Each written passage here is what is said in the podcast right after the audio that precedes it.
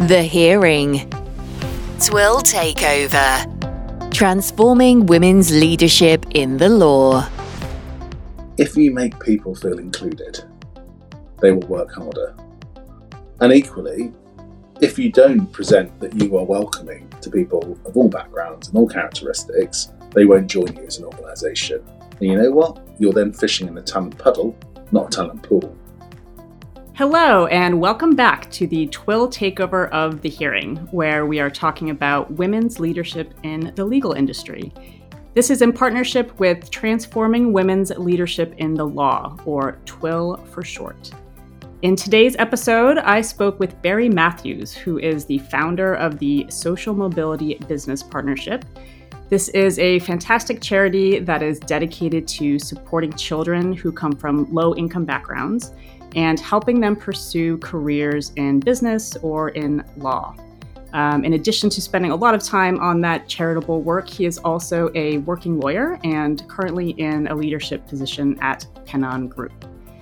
The reason we brought Barry onto the series is because he is someone who, through his charitable work and through his just his leadership as a, as a lawyer, has worked very hard to support inclusivity in the legal profession.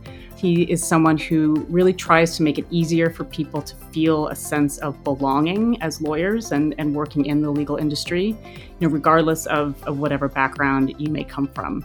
Just don't call him an ally, though, because uh, as you'll hear him explain, he really dislikes that term. We had a great chat. Uh, he really doesn't shy away from offering some hot takes for, for you to think about. Um, as well as some really good tips on, on how to manage teams in, in an inclusive way and how to broaden the conversation about diversity and inclusion to, to break down some of the silos that can spring up. So please sit back or, or go for a walk, and I hope you enjoy the conversation. The Hearing. T W L Takeover. Hello, Barry. Welcome back to The Hearing. Really glad to be here. Thanks for inviting me back. Yes, we're happy to have you. Um, I think you're a you're a favored guest here at Thomson Reuters. That's right. And I bet you say that's all the guests. Well, we've spoken to you, not me personally, but various folks here in different formats um, over the years. And I think you were last on this podcast back in twenty eighteen. So I wanted to just see for, for our listeners who maybe haven't uh, heard from you before, just to ask what you've been up to since then. Yeah, so twenty eighteen, I was at I T V. I was Divisional General Counsel there and um, the M D of a sales business. Um, since then, I have done a number of things, actually. So I moved on, um, set up my own legal ops consultancy. So working with um, international law firms, in-house counsel, around both sides of the buying coin. So that was um, LexJam Consulting, which now morphed into Isambard Legal, which is still going strong in the background. Um, I then went and had a foray into the world of aerospace manufacturing, that natural segue from media to aerospace manufacturing, and had a good two and a half years working with Meggitt, um, which is now known as Parker Meggitt. And the last year was spent um, getting the deal over the line for the takeover. So spent a lot of time on F D I antitrust clearances around the globe. I am an antitrust lawyer by training myself, so I'm familiar yeah. with the fun that that can involve. Absolutely. You know, lots of um, um, dalliances with M O J, lots of dalliances with the French government, which is very interesting, and, and our own government in the U K. So, yeah, that was a really, really interesting time. Um, big transaction. It's in the southern region, about eight billion U S. Um, so, yeah, really enjoyed that. Um, decided that my career wasn't necessarily going to be in Ohio going forward. So um, decided to go back to my ops company. And then within a couple of months, um, a job popped up, which I was really interested in. And now I'm working in the water industry. Oh. Uh, so working for Pennon. Um, we own Southwest Water, which covers um, Devon, Cornwall, um, and also incorporates Bournemouth and Bristol Water. Got a couple of business um, retailer organ- organisations under the umbrella as well. So I'm the Group De- Deputy G E C. I look after government relations. I also look after M and A and a whole host of other things, including legal ops and building out some really interesting legal tech models for the team to work with and build out efficiency. So busy. yeah, busy. And then on top of that, um, weekends and evenings running the charity I founded um, back in twenty seventeen, which I no doubt will come on to um, during the course of this podcast. Exactly. That's a very good segue into exactly what I was going to ask you about. Um, and just to, you know, to back up, the this series, as you know, of, of the hearing is is focusing on women's leadership um, in the legal profession. And so we wanted to have you on today because you've been such a champion of supporting women and supporting diversity um, in your, you know, throughout your career. So we'll turn to that, kind of more specifically talk about women's leadership in a minute. But as you mentioned, um, you founded the Social Mobility Business Partnership, which is focused on social mobility, or, or what we might call, I think, economic mobility in, in the U S. And I think a lot of the work that you do uh, with that charity, you know, it's more broad, but is relevant to the conversation about women's leadership too. So anyway, with all that said, um, it would be great if you could tell us a little bit about that work. Yeah, sure. So the S M B P, um, we incorporated the charity the back in the twenty seventeen, and its first year was twenty eighteen. So I think we were probably just about to launch in to a new world um, when we did the last one of these.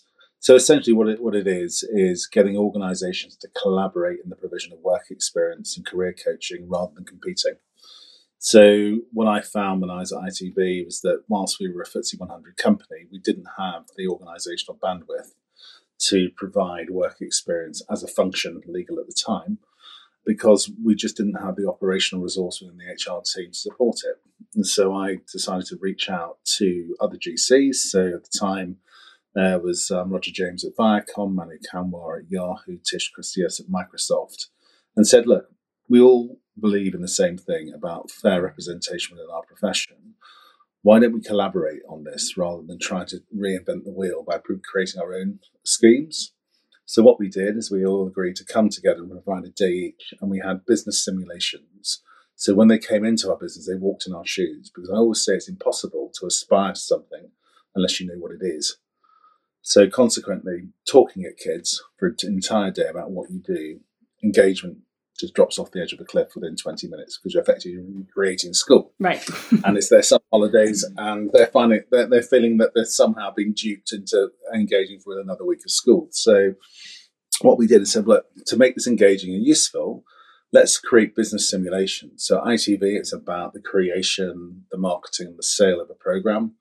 At Microsoft, it's about the next generation Xbox, about the manufacturing journey, and actually putting them into mock negotiations between Microsoft and potential manufacturers around the globe. Yahoo was a new advertising product, and wrapped around that were all the issues around data privacy, um, this side and your side of the pond as well.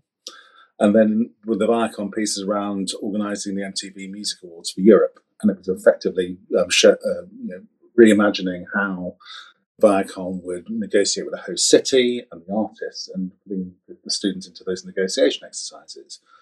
So a really kind of rich array of different business simulations, which enable students to showcase their skills in terms of uh, teamwork, leadership, communication, both oral and written, all the things they get asked about when they go to interview, or all the things they get asked about in application form questions and the like. So they had a bank of ammunition that they could refer to when they were put into those situations. And the, just to stop you, this is for kids who I assume are not normally exposed to this world, and, you know, aren't. Absolutely. Yeah. So it's um, kids from low-income backgrounds. And so it's kids who are eligible for free school meals in the U K. Um, it's kids whose um, family income is equal to or less than the average household expenditure in the part of the country which they live. Because actually in the U K, you know, it's not a universal experience. There's pockets of deprivation. And there's also differing um, costs of living based on the local economy. And so, and I'm sure that's that's amplified in the U S. And actually, interestingly, hot off the press, and it's an exclusive for you, Janelle, we're launching in the U S um, at the end of this month. So S M B P Chicago and S M B P Washington, D C. Fabulous. Yeah, I'm really, really excited. It's been about three, four years in the making. And we're going to be working with N H P, um, who's a not-for-profit out there, um, who provides affordable housing for key workers in major conurbations around the U S. And what we're doing is working with the kids of the residents. So you've got people who may be working or in and around the, the buildings, the law firms we're working with, and all the clients, and getting their kids to come in and see and touch and feel and understand what those businesses do, and give them a real credible indication of how they can become the next generation of lawyers at those two organisations, and or people within the businesses which they serve. That's fantastic. Yeah, it's going to be great. I'm so excited. I love Chicago and I love Washington. So it's going to be a, a per, on a personal note. And we're going to be doing our first Resilience Day in a baseball stadium at the Nationals. So lovely. Very nice. You have to get to Wrigley. Since I'm Janelle Wrigley, you have to get to Wrigley Field in Chicago too. Yeah, well, no relation. The Cubs, but... yeah, the Cubs unfortunately have decided to come come this side of the pond. So ah, right. They're playing their kind of London series whilst we're in Chicago. Who knew? But yeah, I mean, the Cubs are definitely on my list, especially because my favourite film in the whole world is The Blues Brothers. Nice. So yeah, absolutely. So yeah, very, very excited about that. So look, I mean, the whole conceit of the S M B P was to provide kids from low income backgrounds a window into our world, give them relevant experiences which they could refer to when they wanted to progress their careers, and then give them coaching. So we've got an app, and that app connects them with over five hundred professionals from all the one hundred seventy odd businesses that we've recruited um, to be part of this partnership. And they, at any point during their career, on entry or progression, can tap into the app, ask for a particular type of coach, submit their inquiry, and whomever comes in first takes that inquiry and answers it. So you're effectively, in my mind, providing those students with somebody to give them a guide on what good looks like. We support the individuals who sign up, and it's, you know, people like you, you and me, Janelle, who will sign up as volunteers. We've got a, a manual which has been put together by top-level group H R directors on what good looks like in the context of prep for interview, application form, model answers, what a great C V and resume looks like. And then we provide them with safeguarding training, we provide them with training on the manual, and there's also support as and when they need it. And all the students get, they get that advice, they can rate it, and so therefore we can actually assist people without, you know, sharpening their tools to kind of be, give better advice in the future. Yeah. And the great thing about that model is, is that people can sign up and there's no expectation on a minimum requirement, so they can actually input when they can. Yeah. So people do sign up, which is great.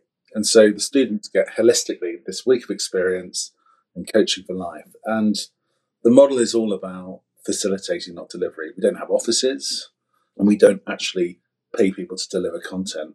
We provide the tools to businesses. So if you can provide lunch for thirty students and develop content which is engaging based around those competencies for one day, you can join, and that effectively unlocks for a student a week's worth of experience, four different businesses, professional sports club, resilience training, and career coaching for life.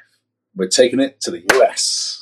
Yeah. Well, we're glad to have you. I mean, that's, you know, it's so important. It's something that maybe doesn't get enough attention here always is, is those issues of, of, you know, helping lower income students, modeling, you know, creating those opportunities. And it it sounds so incredible because it's what you just described is something that can be replicated and sort of expanded.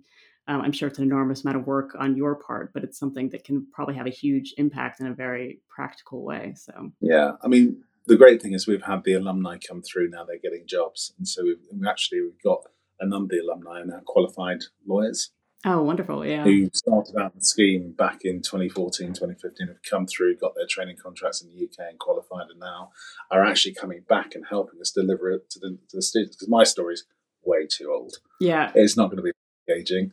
But if you've got somebody who's four years ahead of you or five years ahead of you, you can see them, you can understand them, you can actually see that's that's doable. Yeah, and they're from your part of the U K or your part of the U S. That makes it all the more powerful. Yeah, that must be so gratifying.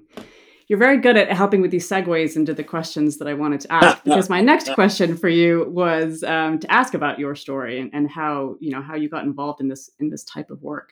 So, I mean, well, I mean, you, in terms of interest in law, it's twofold, I guess. So I, I sat at the age of seventeen with a careers advisor, and he asked me um, what I wanted to do. And I said, well, look, I think I want to go to university and I think I want to be a lawyer. Um, the reason why I, it was just think was because I didn't really know what those two things meant, because no one in my family had ever been to university, let alone study law. And the response I got was quite undefining in terms of why I've done what I've done, in the sense that he said to me, well, people from your social housing project, council estate, that's how we call it in the U K, don't go to university, and um, law, you'll see the inside of a prison cell. Um, but that's the closest you'll get to law. So that was really inspiring. Right. Uh, but, you know, that was it. You know, we were we were cannon fodder for the retail industry, and if we were really lucky, we'd get a trade, and we'll have our name on the side of a van. None of which is a bad thing, but there was no kind of aspiration beyond that. And you know, higher education really wasn't even on the cards unless you were going to go and play sports. You know, it's less sophisticated in the U K around the sports scholarships piece, but it's still a route. So, I mean, that that was me. Fast forward now, you know, to twenty fourteen when we devised this. Um, I wanted to do something for kids like me because I was very lucky. I was I was good at sports. I played rugby to a high level, and that opened a lot of doors for me, and also gave me huge amounts of confidence and social capital. And also, I was I've been very lucky throughout my life to also have mentors. So my first mentor was my primary school headmistress, um, who was also a magistrate. And um, you'll probably find this on the net. It's still there. She sadly passed away when I recorded a um, interview with her for the First one hundred Years Project. I watched um, it. Yes, it's very sweet. Yeah, she's amazing. I, sh- I mean, even in her eighties, and even being, you know, five foot two, you know, I'm six foot two. Yeah, I shouldn't say sweet because so, I think you mentioned that she was, you know, she ran a tight I, ship. I, I couldn't, I couldn't bring myself to call her June. There's no, and even now that feels like, and she's, God rest her soul. It was always Missus Foote, but she was amazing, and she really looked out for me.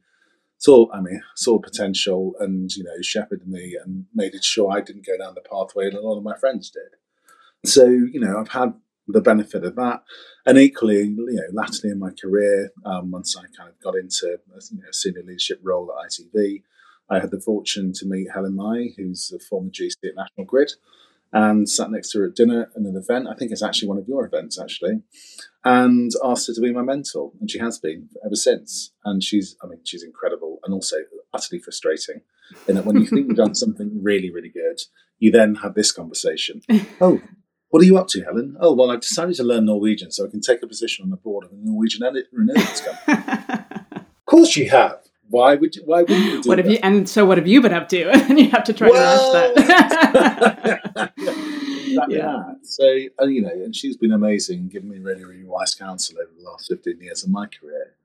So, yeah, I mean, I think, you know, it's really interesting, the topic of this around you know, women in leadership, because I've actually really benefited from women in leadership because they've been the people who have guided me on my career journey in this profession. Yeah. Again, a beautiful segue. Turning to women's leadership in, in the legal industry. You know, we were chatting, I think, last week in, you know, just preparation for recording today. And, you know, I mentioned that one of the reasons we were looking forward to talking to you is, is this idea of being an ally to women. Stop there. Exactly. Stop there. Please. I, I hate the term ally.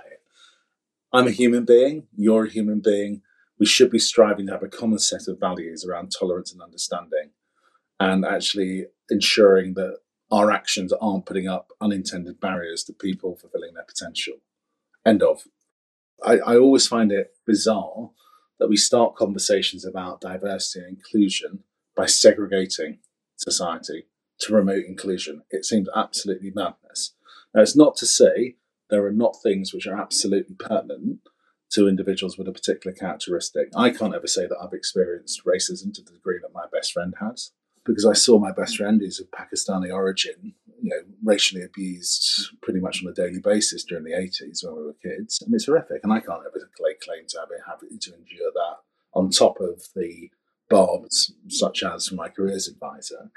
Um, equally, you know, having seen my daughters go through puberty, my, my wife go through early onset menopause, after a hysterectomy because of endometriosis, and seeing the impact of hormones, I can't ever lay claim to being burnt. I mean, it's horrific. I mean, I, I really think that menopause and H R T as a kind of, you know, an, an overarching assistance to individuals would have been sorted by now if, it, if, if men had to endure it. It's amazing, isn't it? I know. It's just yeah. unbelievable, utterly unbelievable. And then what I really fell out with, a, I won't say the person's name, but a, an H R D I used to work with, when they were extolling the virtues of a menopause session that they'd run with a women's network. I said, that's brilliant. I said, they absolutely these shared stories, but the people who need to hear about this most are male leaders who are who have women in their team going through this because they've got no idea. So you need to be educated mm. because you could be doing things unwittingly, not because you're you know you're not sympathetic to what someone's going through. You're just completely wholly unaware. And it, you know, and equally on this move from gender to ethnicity.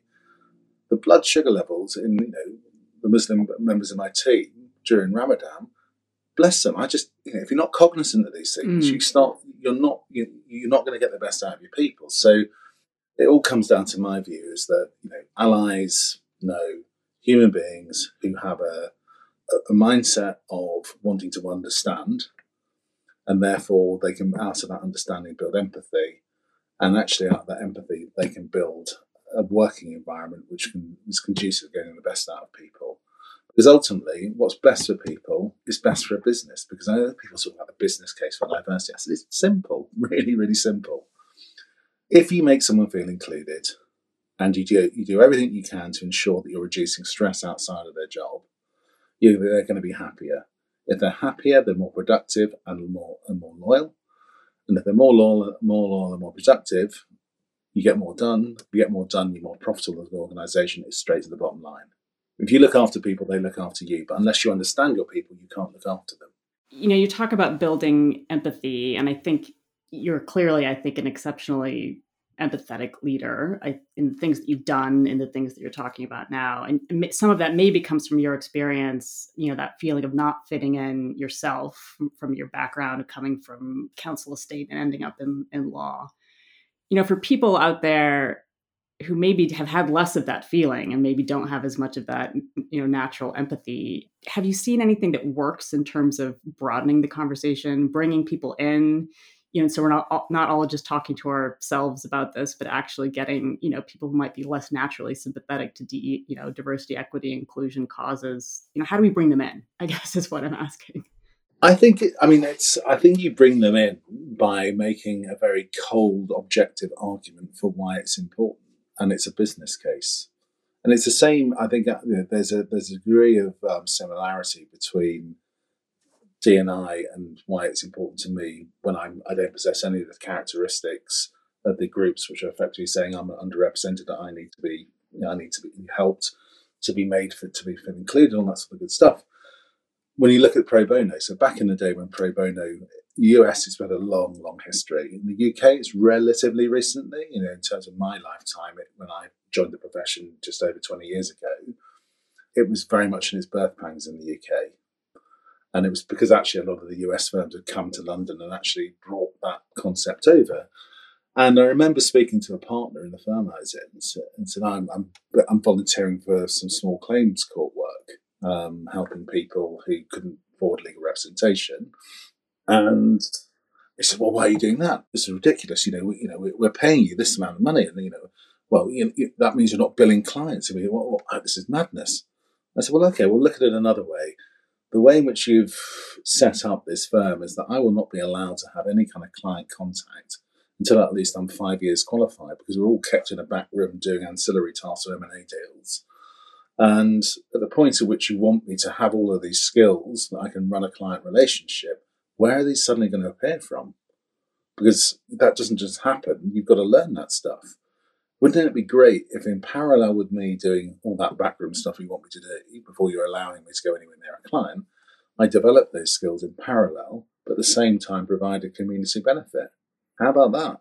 Does that work? Then actually you're building a better lawyer in the background. So at the point at which you need them to be front of house, I can be front of house. And I think it's the same, you know, so, and suddenly the penny drop goes, oh, I can understand that. Yes, no, no, that's a good return on investment. Fine. You know, personally, I'm doing it because I think it's important that we support the communities in which we work. You don't think that? Fine.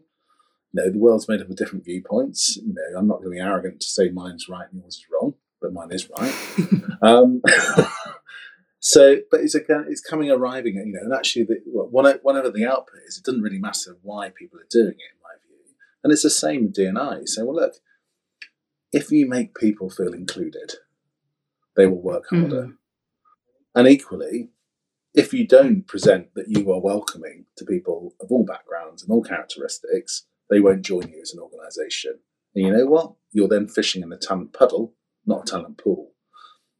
So you're going to miss out on some great talent, and also you're going to overpay. Because supply and demand, you're now limiting the number of people that you're you're procuring is your next gen of talent. So you're naturally going to overpay. Just the simple law of economics. So you start breaking it down in that way. So look, You may not care about whether or not this is good for society. You may not care about if you think emotionally this is the right thing to do, but you do care about your bottom line, and you do care about not overpaying for talent. Right. Yeah. Go figure. I think that's the, the way in which you sell it. It's got to be cold-hearted, objective business truth. Yeah, which happens to be true as well, so it helps. yeah. yeah. So, yeah. yeah. yeah.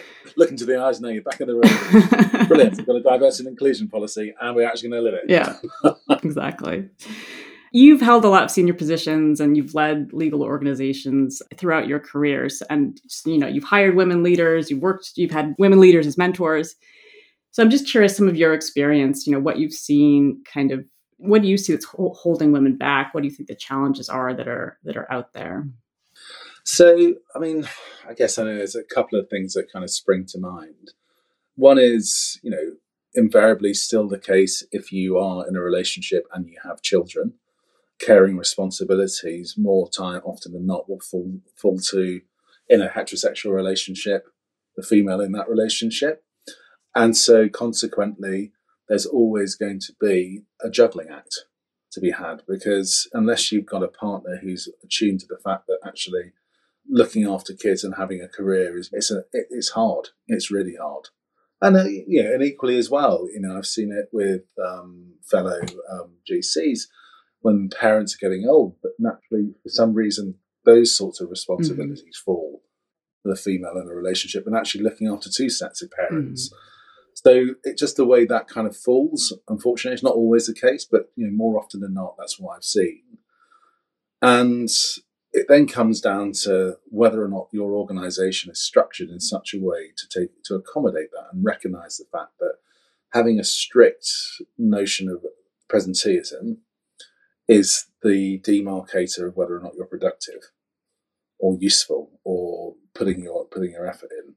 And I always say, you know, I got criticised again by the same H R D for having twenty-seven different flexible working arrangements in place, none of which lined up to the flexible working policy, and which I pointed out is quite bizarre that we've got an inflexible policy to govern flexibility. so, so surely it's two things. Do you have the technology to enable remote working, and do you have trust in your staff? Because if you've got those two things, why does it matter where they actually deliver their work from and at what time of day? Because actually, one of the things I railed against is that we suddenly brought in this policy that you couldn't email anyone past six o'clock. I said, that's really great. What if I need to go and do the school run at three, break off, and then it's six, six o'clock, and I've now, you know, I'm behind the curve, and actually I usually get my three hours worth of tasks that I was going to do in the afternoon because I have to break away because we live outside of London. I've got to jump on a train, and I want to do it then, and I've now got to wait. Yeah. That scenario, exact scenario happened to me yesterday. my, so, yeah. but, uh, that's ridiculous. I said, look, I don't, when I fire out emails, because actually, you know what? I like to be involved in my kids' lives. And actually, I could be here until nine o'clock every night. And then I get home, my kids have gone to bed. I don't see them. I see them on the weekend. And that's it. And that's rubbish. So I want to break away sometimes. And you know what? I'll get back online at nine o'clock and I'll use those three hours to kind of claw back the time that I'd lost during the day. But let me be, you know, the judge of where my time is. Because, you know, funnily enough, lawyers are quite conscientious people. You know, we all got here because actually we passed a lot of exams because we care. And we care what people think about the quality of our work and the like. So there are some bad apples, but the, the mainstay, we're quite a conscientious bunch. So, and we're all adults. Who knew? Yeah. So if you have technology and trust, I think you'll be fine. Yeah. But we always said there was one rule. It was the D BAD principle. Don't be a dick, because if you if you're a dick, you're going to spoil it for everybody. So don't you know? Don't take advantage right. of that. And actually, you know, and I said, and I also, and when I've run teams, said that flexible work is for everybody, not just women, and not just parents, not just those caring for their kids. If you've got a hobby, if you want to go kite surfing, okay, fine, that's equally valid. Because what I saw, and it was a really quite quite an unfortunate dynamic, that those who didn't have caring responsibilities actually. Other fellow women in the team were actively getting riled by somebody leaving at three. And I actually had to say to one head of legal I went with, you need to start CCing in people. It's rubbish, I know, and I've got no issue. Yeah. But there's a perception in their mind that you're not working right. as hard as they are. But I know you're probably working twice as hard because you're so efficient, because you're juggling all this stuff. And so I actually had to, to basically flag the fact I'm online. Right. And that was really heartbreaking because, you know, it was women actively disparaging other women who are in different stages of their life or different situations. And I just thought, this is madness. But then this it comes back to this notion of values and, and concept of, you know, let's be appreciative that we all have different things that make us tick. We're all got, we know what our tasks are. We're, you know, whilst the legal profession has always been valued by the hour, which is nonsense. So I've not bought legal services by reference to the hour for twenty years now. So it just basically doesn't breed any kind of efficiency. You just throw everybody's at it and go, oh, right, let's go and then have a massive argument about the bill afterwards. So don't value your input. It's about the output. It's not the input into measured in terms of hours or where you are for the, the day. Create an environment where actually you support people to fit things in in the way in which they can, make good on the deadlines that they've got.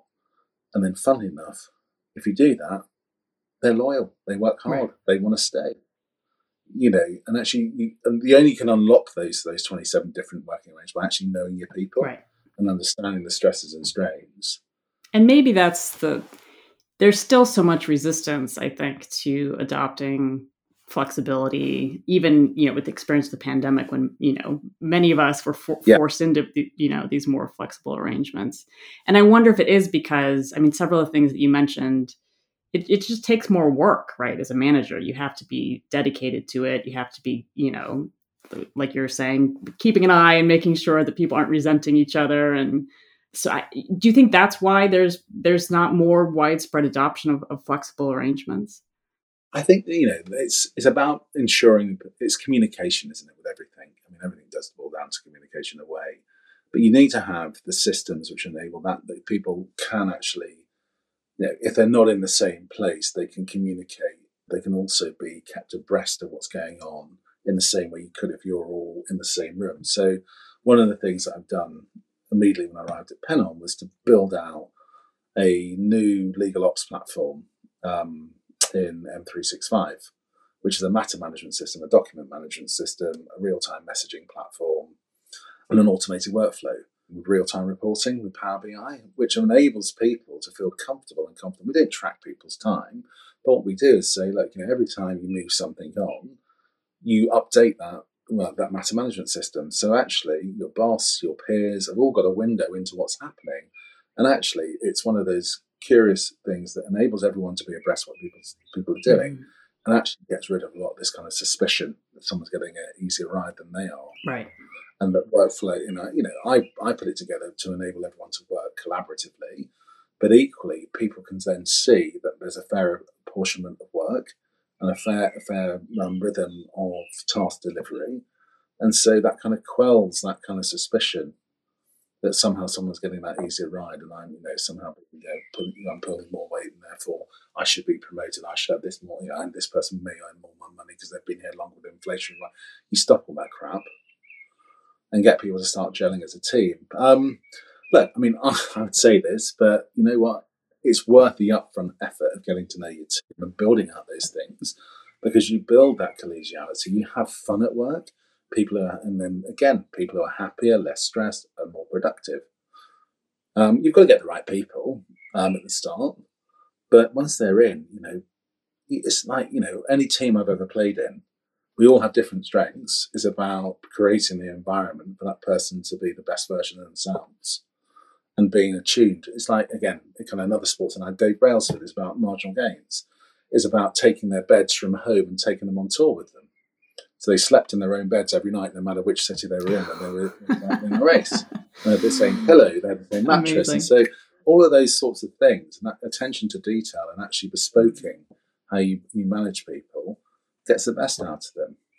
Bringing it back to the original question, you know, it's the caring responsibilities piece and find their way through that. And the second piece is, again, I've got no scientific um, evidence. I'm sure there might be some scientific evidence out here, but my experience has been that if I'm sitting there with two heads of legal, one male, one female, and the next step um, to be a director, say, in that organisation comes up, and those two individuals, equally competent, look at their job description, And that job description maps to twenty-five percent of their current, well, actually, you know what, I'll be more generous, fifty percent of their current competencies and experience.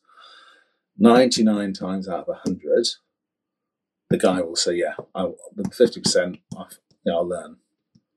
The woman won't. The woman will just say, I can't do fifty percent, so I'm not going to even put myself forward.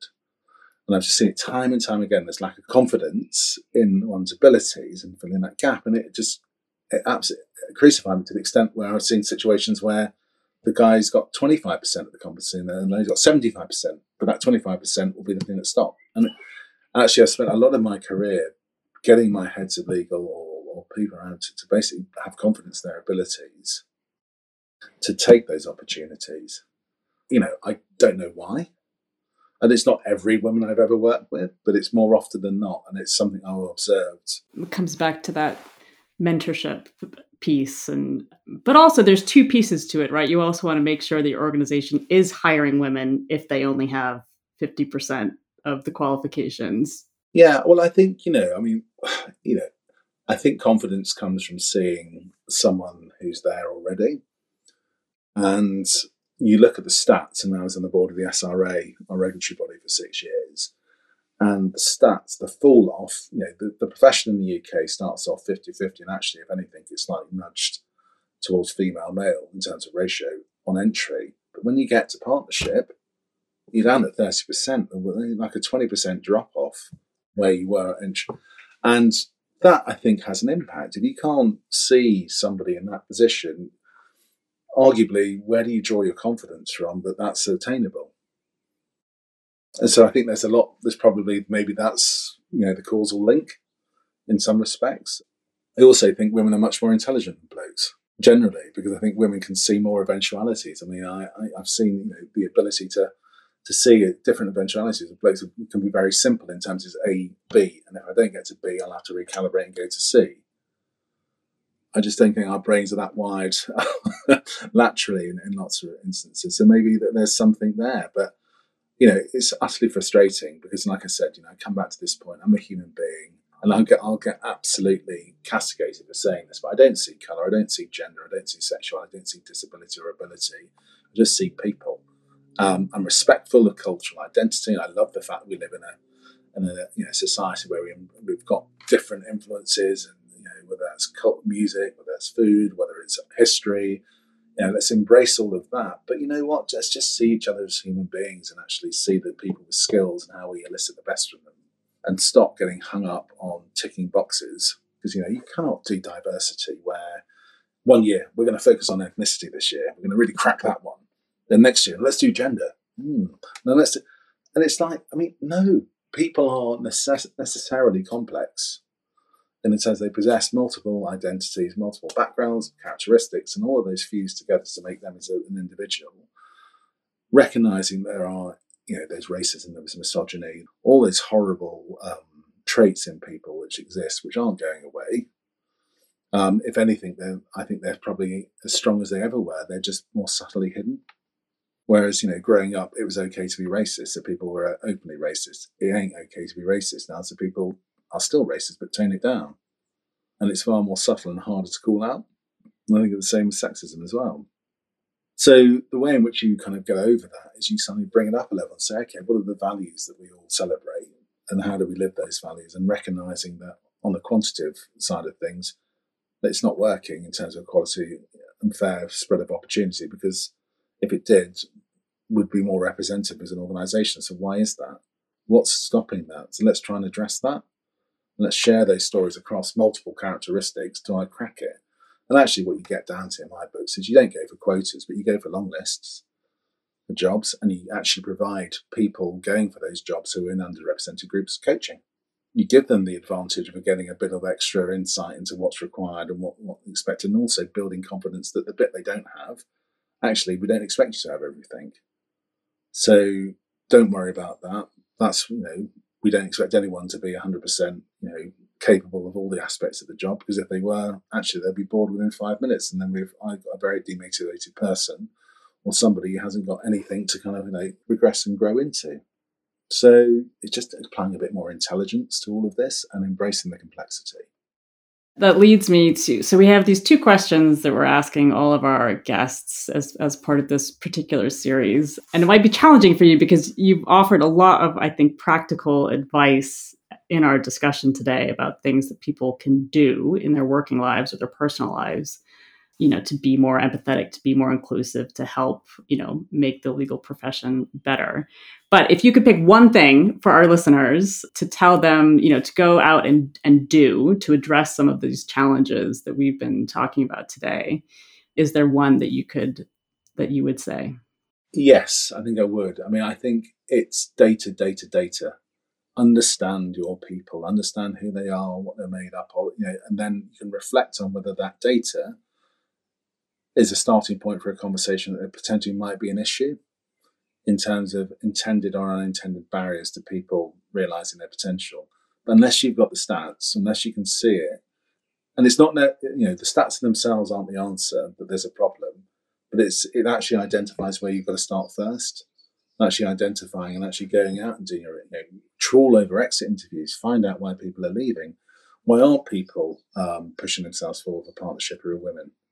One of the things I said with the S R A is that we can do these diversity data trawls, which are part of the regulatory framework, but we need to get behind those stats and understand the stories and understand why that women aren't going from senior associates into partnership, and actually are they making a positive choice to leave the profession, or are there barriers? Um, equally, what's happening in terms of, you know, the ethnicity, because actually by looking, if you group your data in B A M E, which is a ridiculous grouping, because, you know, black and minority ethnic is not a homogeneous group. It's very different experience for somebody from a black Afro-Caribbean background in the U K to somebody from an Asian Chinese background. And actually, you know, looking, maybe where we should start is looking at poverty. Because poverty is, you know, it doesn't it doesn't discriminate. It will affect groups, different groups, more intensely on those stats. But start with poverty. Everybody's in equality of opportunity. Poverty takes away opportunity. Let's buy into that. Okay, what happens when you add gender? Oh, it gets worse. Well, why is that? What happens if you add gender and race? It gets even worse still. Disability. Okay, let's then draw back then, because we all agree that equality of opportunity is the right thing, and now we can see indisputably that actually adding this filter, it's like a microscope. It gets worse. There's something in this, but we've all established the principle that actually equality of opportunity is something we need to find. So actually, let's start having that conversation. Whereas if you start from the other side and put the filter in front of the microscope, suddenly you will offside a number of people who think, well, actually, I'm really highly suspicious. I'm not a woman, and therefore this must disadvantage me. And so therefore, I'm not going to engage in this, and I'm naturally going to be suspicious of you. And actually, anything that happens for you is only because you're a woman. Which is crap, because actually we know there's barriers, whether it's caring, whether it's menopause, whether it's misogyny and basic sexism. You know, these things exist and they have an impact, but you never get to that conversation because there's a suspicion that somehow there's positive discrimination which has affected me, which has taken away my life chances. But if you put it behind there, you say, well, actually, no, let's look at poverty. Okay, yeah, we all know that poverty is horrific and it has those impacts. Let's buy into it. And then when you get to that conversation, you say, well, the stats don't lie. Why is that? Let's have that conversation. But you're included already in that D and I conversation because we started with poverty. And what you will then do, is which I love doing, is outing the racists, the misogynists, the, the you know the, the homophobes for what they are. And then the, the last question is to end on kind of an, an idealistic note. If you picture, you know, we, we've reached our goals, we've made the legal profession a an inclusive, diverse, and equitable place. What does that look like to you? What does success look like? A shed load of money going into the economy because we're far more profitable, yeah. Which then actually helps everybody. I love it. There you go. That's what it looks like. Barry, thank you so much. This was such an interesting conversation. Um, love the perspective that you bring and the amazing work that you're doing. I can see why you've been such a, a favorite guest here at Thomson Reuters. So we appreciate that you've come back to spend a little bit more, more time with us. Well, look, thank you so much for inviting me back. The Hearing, T W L TAKEOVER, a legal podcast from Thomson Reuters. To find out more, go to tr.com slash the hearing or subscribe wherever you get your podcasts.